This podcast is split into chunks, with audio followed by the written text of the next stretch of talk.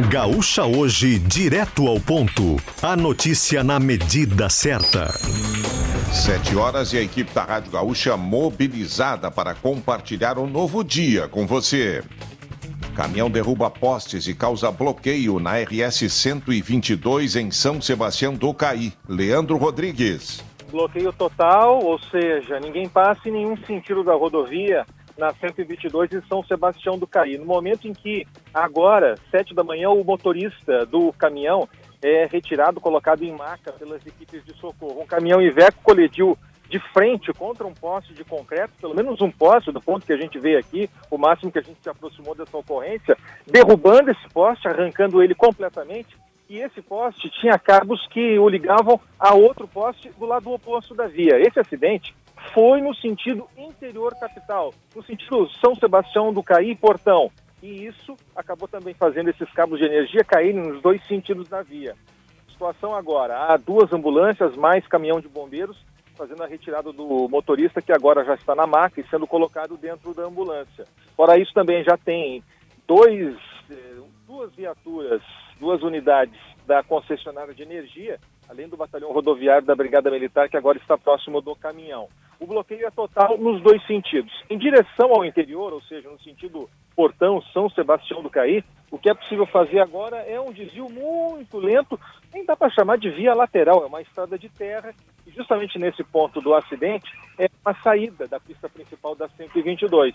Os motoristas, os caminhões conseguem fazer isso com muita lentidão. No sentido contrário, não, não tem nenhuma faixa lateral que o motorista possa seguir para, quando chegar nesse ponto, ir adiante em direção a Portão. Nenhuma previsão de liberação da rodovia, já que agora, somente após o desligamento da energia, é que o motorista pôde ser tirado do caminhão.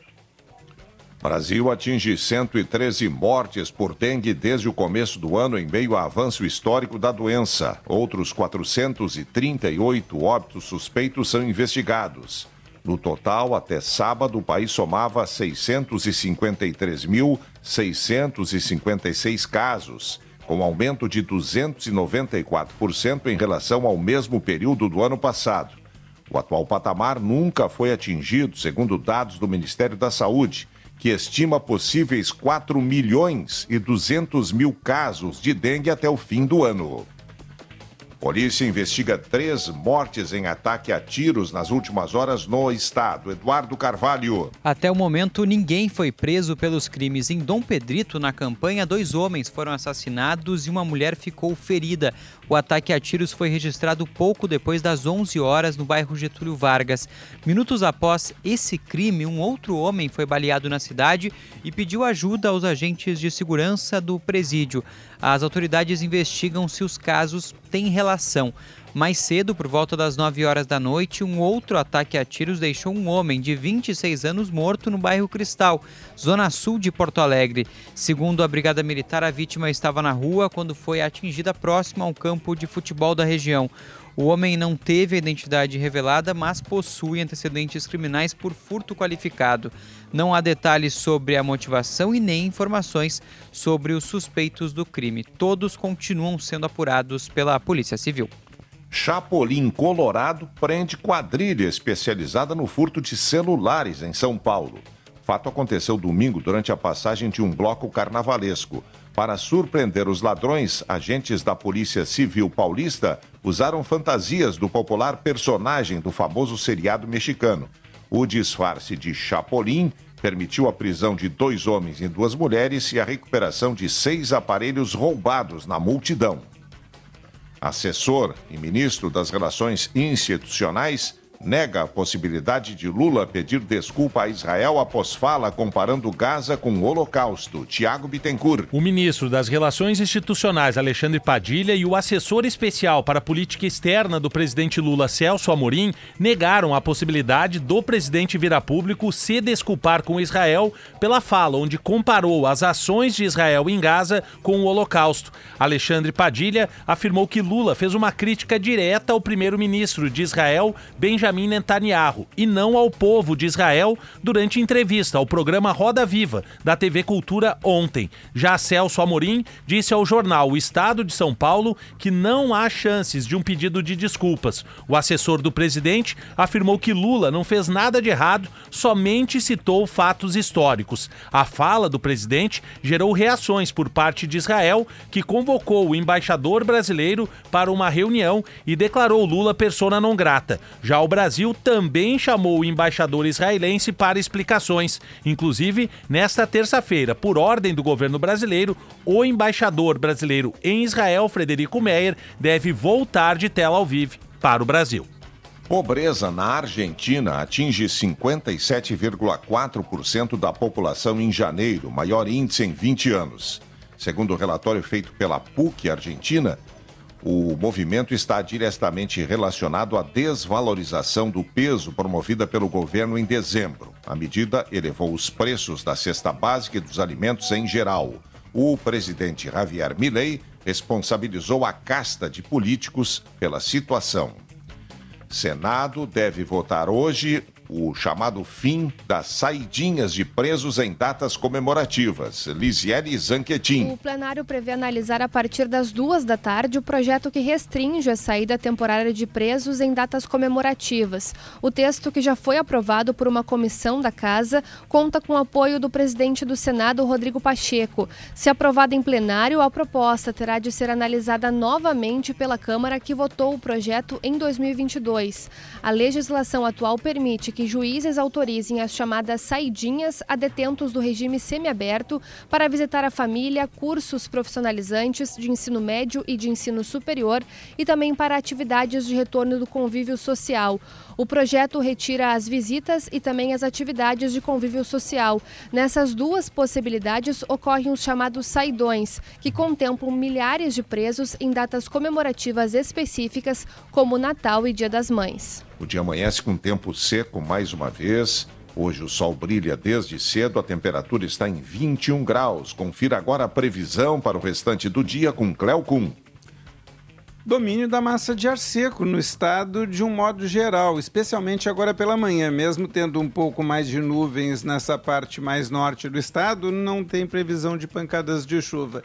Agora tem que ficar atento no período da tarde, porque o calor mais intenso associado a essa umidade vai provocar alguma pancada de chuva, especialmente entre o Alto Uruguai, norte das Missões, e a região do Planalto. Num segundo momento, no entardecer, ali para o lado dos campos de cima e dos aparazos da Serra também.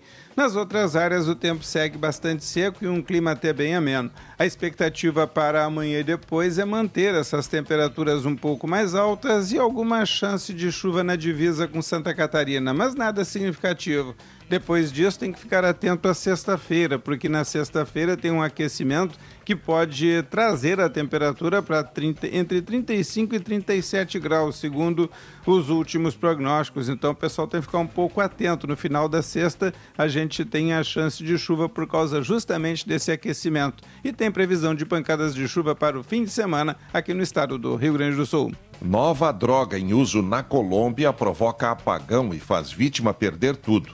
A chamada burundanga é extraída de uma planta é, com o nome de borracheira. Trata-se de um pó branco, sem cheiro ou sabor, que pode ser dissolvido em bebidas ou alimentos sem o alvo perceber. Ele é capaz de fazer com que as pessoas percam a autonomia fornecendo dados individuais, como senhas bancárias, por exemplo.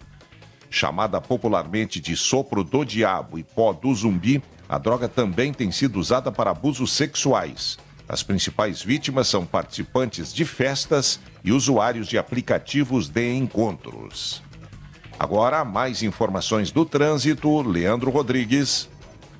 Reforçando, bloqueio total na RS 122 em São Sebastião do Caí. Para quem está indo em direção a São Sebastião do Caí, vindo de Portão, vindo da BR 116, é questão de quilômetro e meio antes do acesso ao pórtico de São Sebastião do Caí. Bloqueio total uma pequena faixa usada na lateral para quem está fazendo sentido rumo ao interior, querendo avançar na 122 em direção à Serra.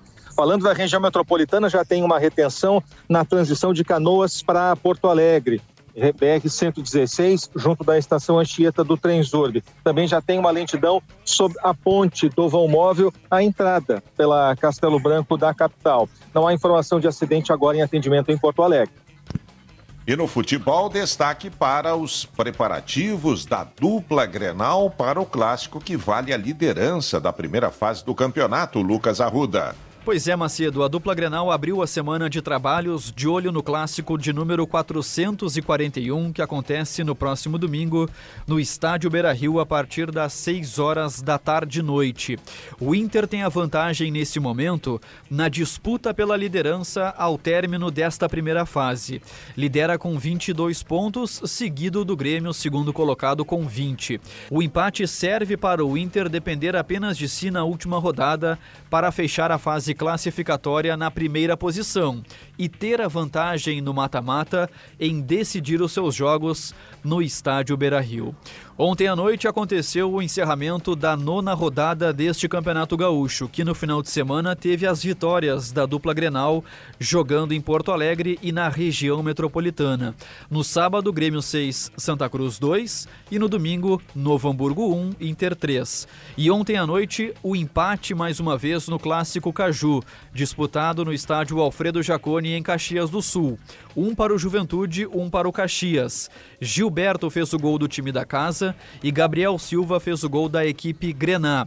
Este foi o quarto empate consecutivo na sequência recente de clássicos Caju. Ontem à noite também a vitória do Guarani de Bagé, do jovem técnico William Campos, de apenas 35 anos. Fora de casa contra o Avenida, placar final de 1 a 0, com o gol da vitória aos 51 minutos do segundo tempo. Vale o destaque para a defesa de pênalti do goleiro Rodrigo Mamá, do Guarani, um dos destaques desse campeonato gaúcho, Macedo.